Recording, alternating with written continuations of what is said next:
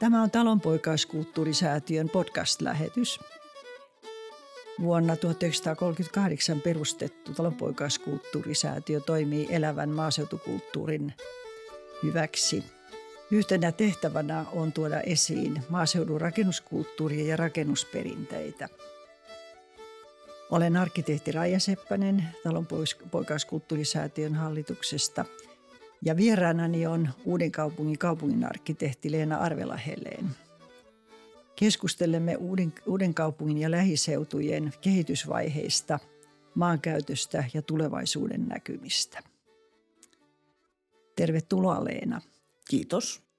Työskentelet Vakka-Suomessa Uudenkaupungin kaupunginarkkitehtina ja tunnet hyvin myös ympäröiviä seutuja. Mikähän mahtaa olla Vakka-Suomen nimen tausta? Vakka-Suomen nimen taustana on pitkät perinteet puuastioissa. Eli jos ajatellaan, niin Vakka-Suomessa on aloitettu tämmöinen teollinen sarjatuotanto, eli vakan tekeminen. Ja siellä tehtiin sillä lailla, että vakan laidat tehtiin yhdessä talossa, pohjat toisessa, hantaakit kolmannessa.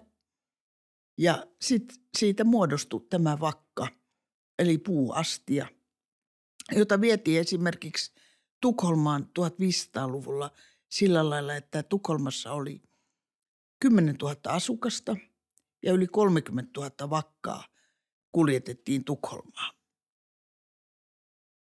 Se on Vakka-Suomen niin kuin perusta. Tuo on todella mielenkiintoinen historia, että tämmöinen meri mahdollisti tämän kuljetuksen ja on ollut muutenkin sitten elämän ja ruoanhankinnan kohteena tai paikkana. No ilman merta ja kauppaa ei olisi uutta kaupunkia. Niin, ja sikäli aika harvinainen Suomen kaupungeista, että tällainen alku kaupungilla on ollut. No hypätäänpä ihan hetkeksi tähän päivään.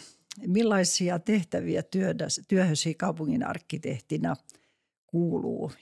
Ja voit kertoa esimerkkinä, millaisia suunnitelmia ja hankkeita teillä on kaupungissa parhaillaan käynnissä? No mä vastaan siitä kaupunkisuunnitteluyksiköstä Uudessa kaupungissa ja me tehdään maankäytön suunnittelua, kunnallisteknistä suunnittelua, katuja, kaupungin omia rakennushankekohteita. Sitten me vastataan itse asiassa koko Uudenkaupungin alueen joukkoliikenteestä myös, meidän yksikkö. Ja sitten tietenkin annetaan lausunnot näistä rakennusluvista, mikä nyt liittyy tähän kulttuuriperinteeseen myös, että pyritään vaalimaan sitä, että rakennukset ja maisemat säilyy.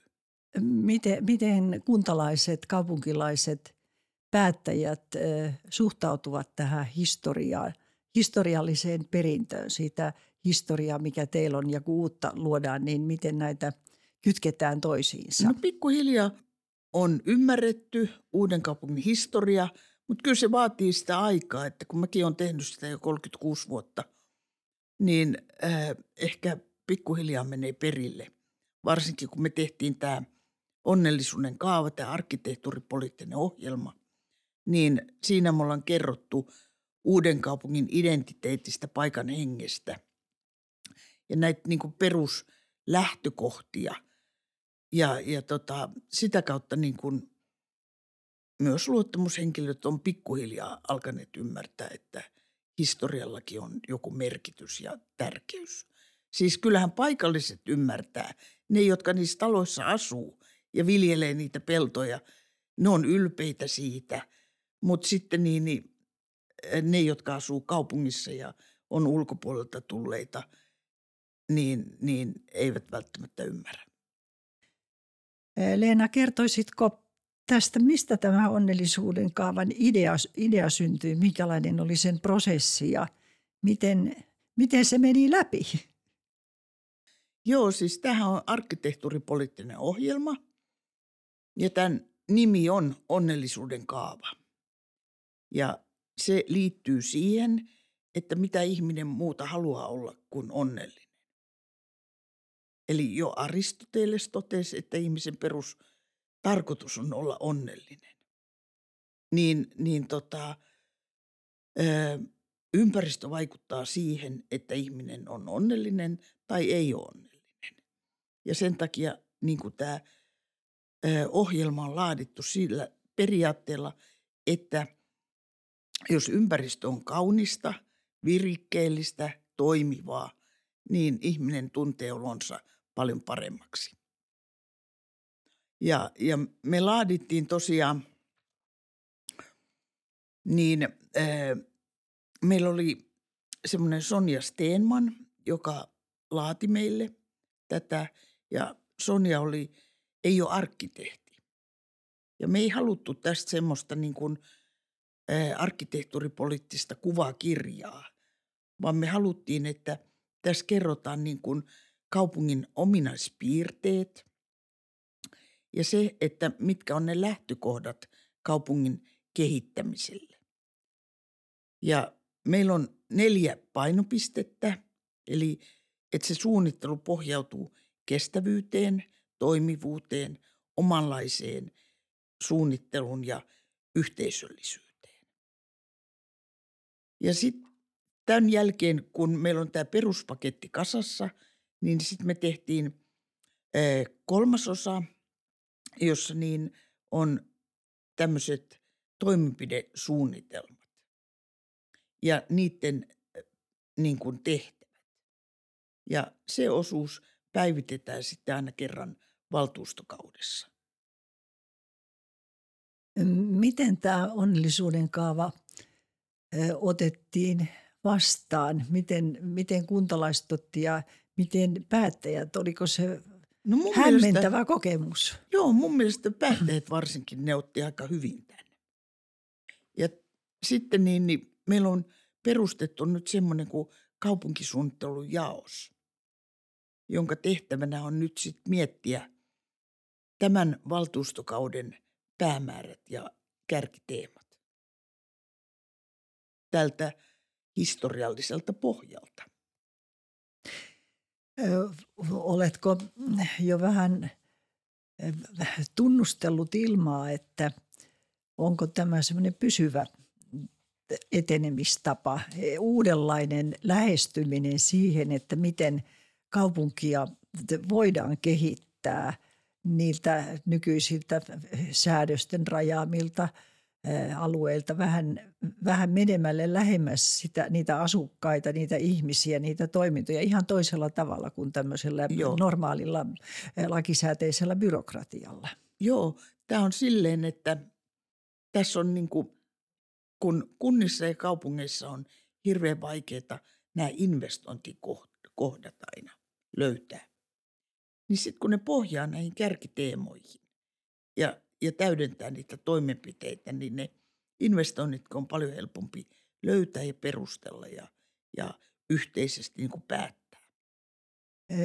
Miten sitten tämä organisaatioiden ulkopuolinen toimijakunta, yrittäjät, teollisuuslaitokset ja niin edelleen, niin mikä heidän roolinsa tässä voisi olla? Ja onko he olleet tässä vähän haistelemassa ilmaa tai suorastaan jo toimimassa? Joo, siis kyllä meillä nämä investoinnit ja teemat pohjautuu ja perustuu näiden kaikkien toimijoiden tarpeisiin.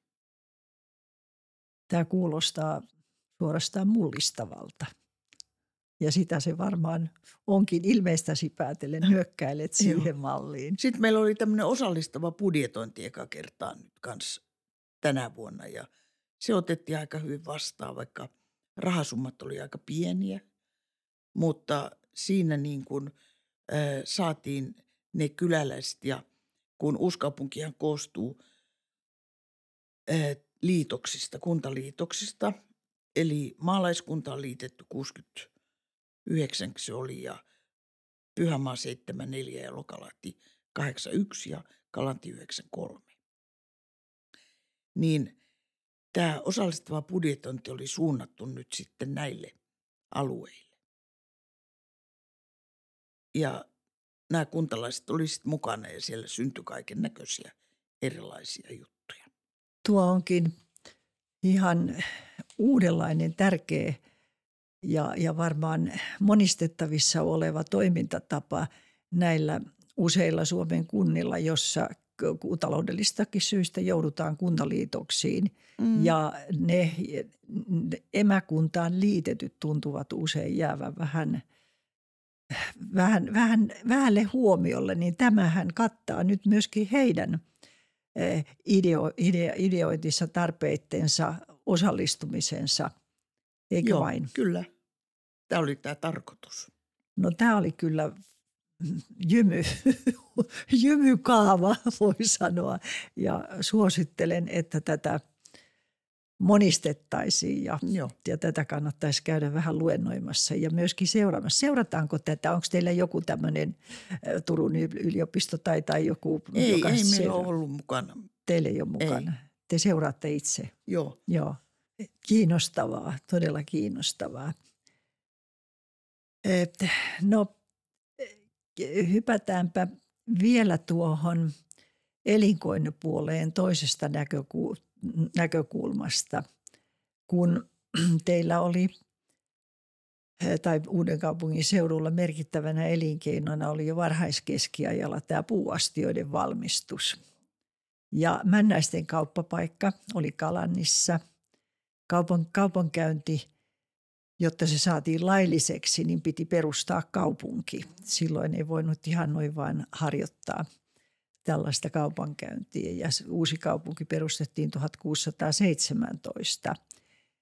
Miten tämä yhteyksien suuntautuminen kaupan kautta, mitä ne kaupan tuotteet mahtoivat silloin 1600-1700-luvulla esimerkiksi olla, ja miten ne ihmiset liikkuivat, mihin he liikkuivat, miten tämä toimii? No sehän tapahtui niin, että Männäisten markkinat oli erittäin merkittävä. Tultiin Tampereelta ja muualta Suomesta sinne. Ja tosiaan Uudellakaupungilla ei ollut kaupunkioikeuksia.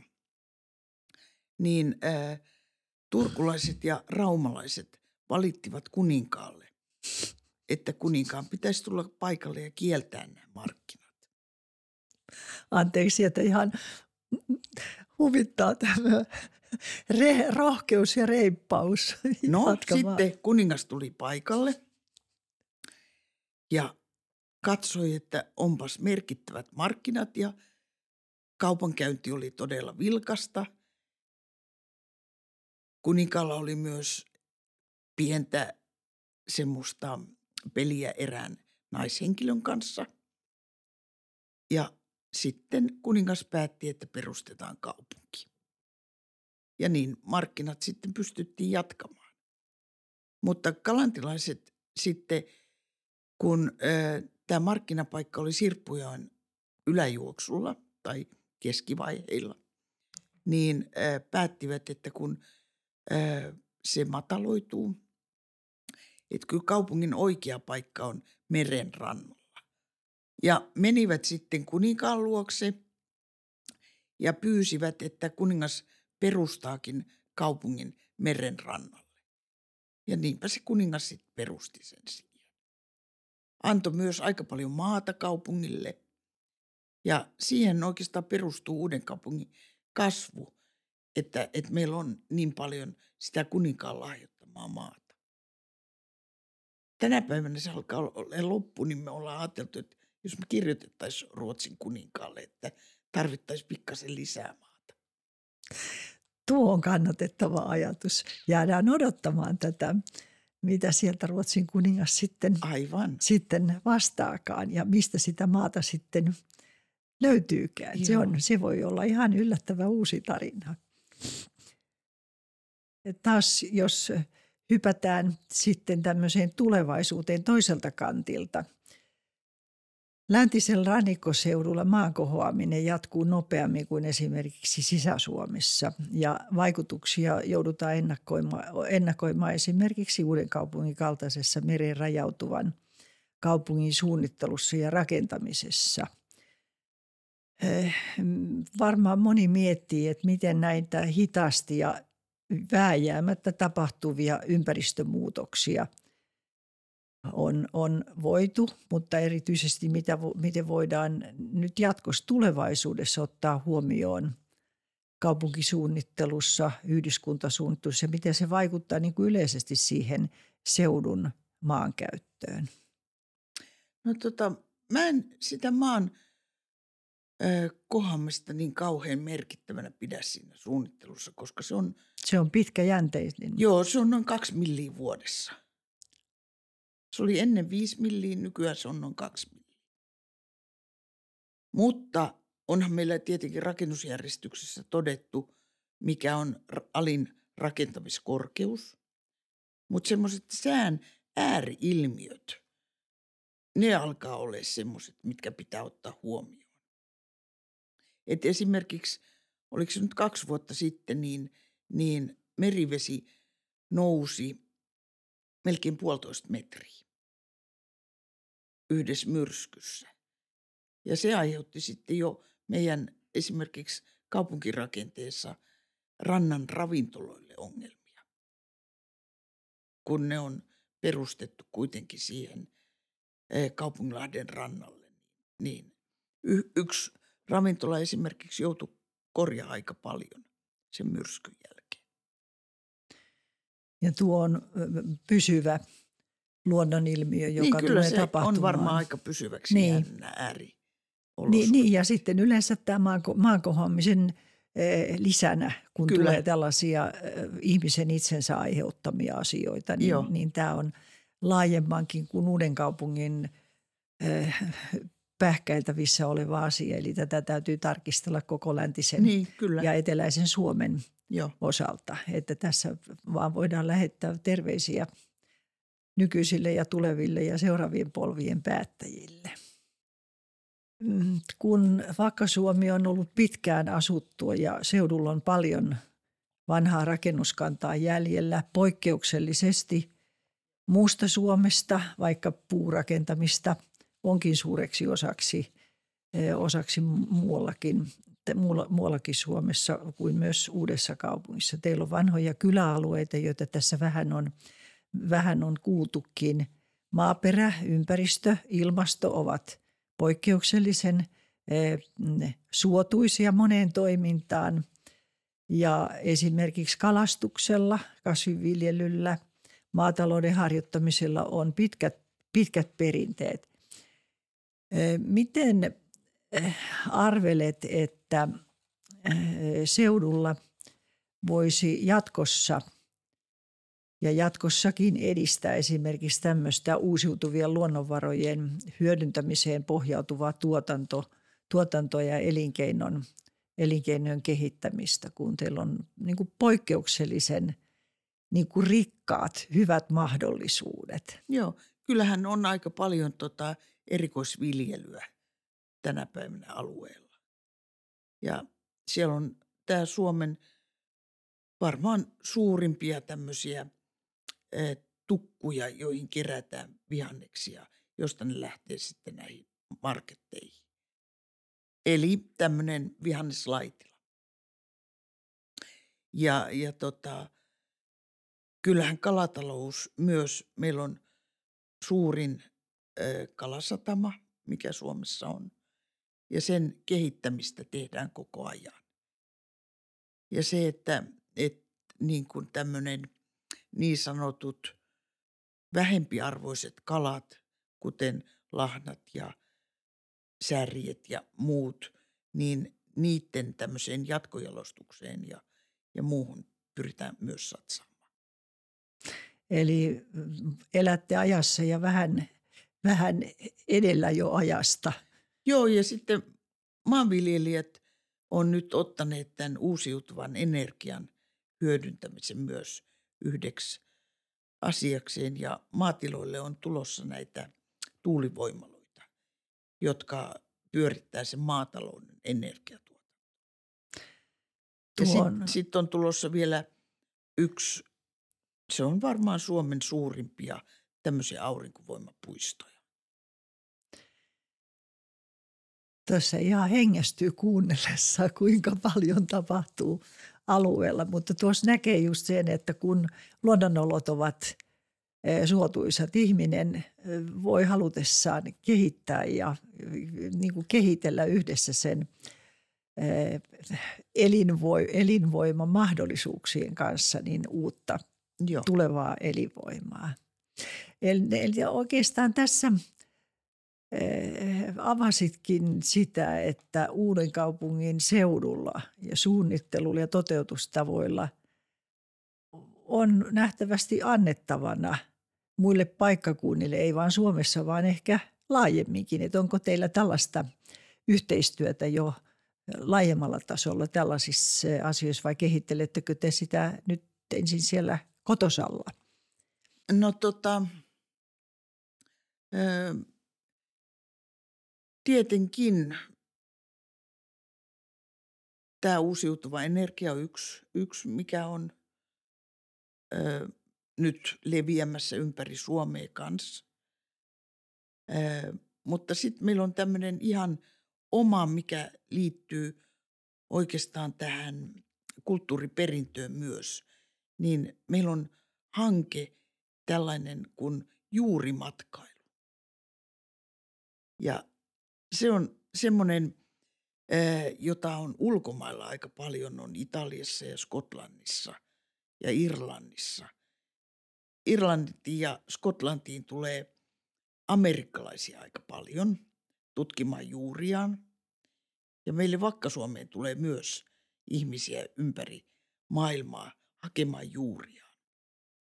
Just olisiko kuukausi sitten tuli yksi vanhempi nainen Australiasta Pyhänmaahan ja haki juuriaan.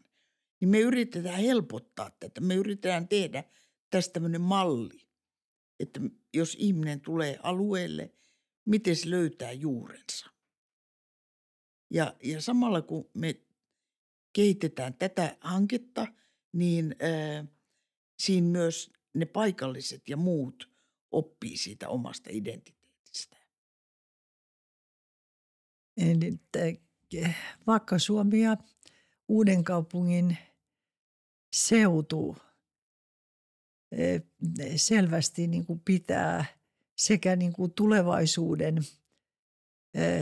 kehittämistä että sitten näitä vanhoja juuria niin kuin yhtä aikaa esillä. Eli historia ja niin kuin kehitys pystytään pitämään niin kuin rinnakkain, eli että ei unohdeta vanhaa, mutta ei kielletä tulevaa. Niin, siihen se kehittäminen perustuu, että tuntee sen perustan, minkä pohjalta sitten kehittää. Suunnittelijana pääset ja joudut pohtimaan vanhan, hyvinkin vanhan Uudenkaupungin ja sen ympäristön seutujen historiaa, tunnet ja tiedät maankäyttöä ja myöskin sitä rakentamista, rakennuskulttuuria, niin kuin voitaisiin sanoa, ihan sitä maaseuturakentamista, vanhaa kaupunkirakentamista. Miten hyvin katsot, että viranomaistoimiin se on ohjattavissa tai oikeastaan niin kuin pidettävissä yllä, vai lähteekö se yhteisestä ymmärryksestä, että tällainen on niin seudulle arvokasta kuin niille vaihtuville omistajapolville, että sitä jo ehkä 200-300 vuoden takaa periytyvää niin maata, rakennuksia säilyisi ja niillä olisi sellaista käyttöä, että niitä ei tarvitsisi hävittää. Tässähän tulee tietysti verotuskysymyksetkin esille, mutta siihen me emme nyt ihan tässä voi arvioida eikä vaikuttaa. Mutta miten tällaista aika vaikeaa teemaa... Kyllähän se liittyy aika pitkälle siihen ihmisten nykyhetken arvomaailmaan myös ja siihen, minkälaisia malleja ihmisille syötetään, miten ihmisen kuuluu asua.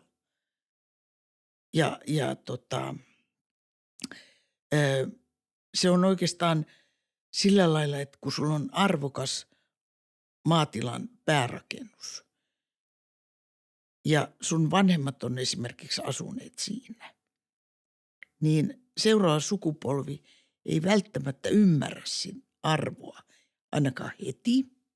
Voi olla, että ne on rakentaneet siihen viereen uuden talon, jolloin se vanha talo sitten jää siihen tavallaan niin kuin vähän hyljetyksi, jolloin sitten asumattomana sen kunto huononee koko ajan. Eli se on itse asiassa se vaara, että meidän arvomaailma ohjaa meitä siihen, että me muutetaan pois niistä hienoista kulttuurihistoriallisesti merkittävistä rakennuksista. Se työ, mitä pitää tehdä, on nostaa niiden arvoa tämän nykykulttuurin rinnalle, joka antaa sitten televisiossa ja lehdissä aivan erilaisen fiiliksen. Mutta kyllä mä oon sitä mieltä, että myös, että kyllä valtion pitäisi jotenkin tukea enempi tätä meidän rakennuskulttuuria. Ja sitä, että se säilyy. Kun ihminenhän luulee, ja totta kai se nyt oikeastaan niin onkin, että se mitä omistaa, niin että sillä voi tehdä mitä vaan. Mutta sehän tarkoittaa sitä, että myös silloin voidaan niin kuin hävittää sitä merkittävää meidän kulttuurihistoriaa noin vaan. Ja aina jälkeenpäin on käynyt hyvinkin usein esiin se, että harmitellaan, että tässä oli sellaista ja nyt sitä ei enää ole. Katsotaan ehkä valokuvista, joten tämä saattaa olla yksi aivan keskeinen asia, tällaisia vanhoja kulttuuriseutuja, niin kuin Uudenkaupungin seutukin on. Ja niiden entisten ympäröivien kuntien, jotka nyt on Uudenkaupungin osia, niin että sitä kotiseutuylpeyttä, jos tämmöistä kulunutta sanaa voi käyttää, niin sitä nostettaisiin esille ja vähät välitettäisiin, mitä muualla tehdään, vaan pyrittäisiin niin kuin yhteisvoimin miettimään sitä, että miten tällainen perintö voitaisiin paitsi säilyttää, niin miten sitä voidaan käyttää. Sehän on myöskin viranomaistyötä, että siinä olisi sitten luottamusmiehiä ja siellä on rakennusvalvontoja ja siellä on konsulttitoimistoja ja aivan niitä tavallisia meikäläisiä kodeissaan tai luottamustehtävissään, jotka ottavat sen huolekseen, että se olisi ylisukupolvista tämmöistä ylpeyttä siitä, että se pieni tölli, hyvin vaatimaton, on muisto ja jälki siitä, mitä ne edelliset polvet ovat tehneet, minkälaisissa oloissa eläneet. Sitä ei tarvitse hävetä, sitä ei tarvitse ylpistellä, mitä kelläkin on vaan tai on ollut, vaan se, että se on yhteistä kulttuuriperintöämme. Niin, kyllä. Joo. Näin on. Ja tähän me sillä juurimatkailullakin pyritään, että siinä niin kuin ymmärrettäisiin ne juuret, mistä kaikki syntyy. Ja se arvostus siihen, myös siihen rakennettuun ympäristöön säilyisi ja välittyisi.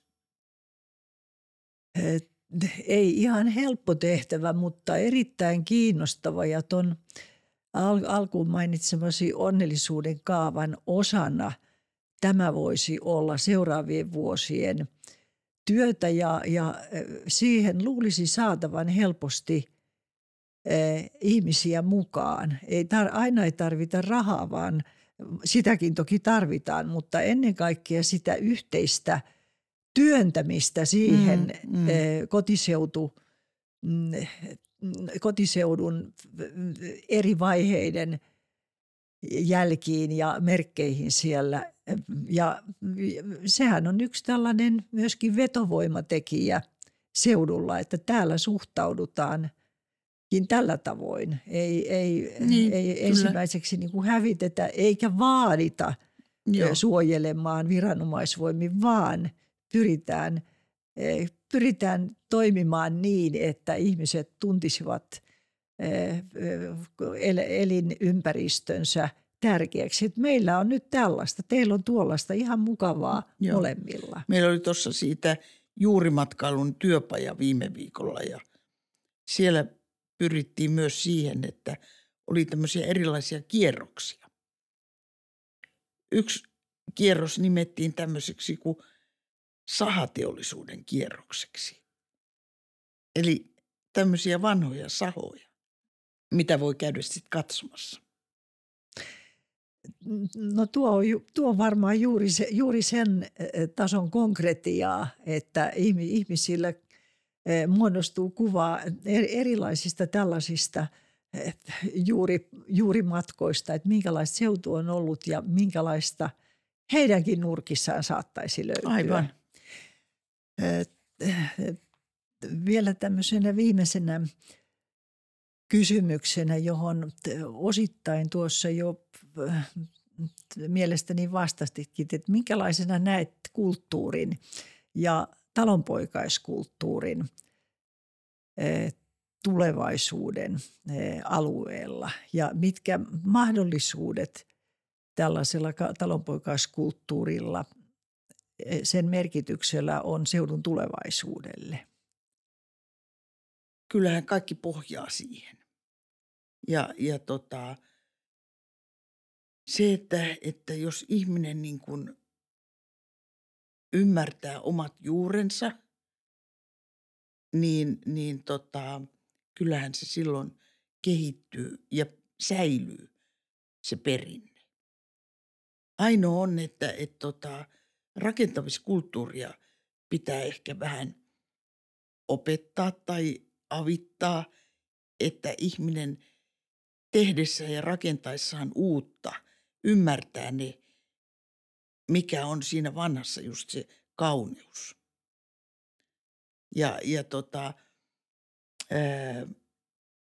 Mutta että kyllähän ne ihmiset on ylpeitä siitä omasta vanhasta ympäristöstään, mutta se on niin helposti pilattavissa, jos ei ymmärrä niitä lähtökohtia.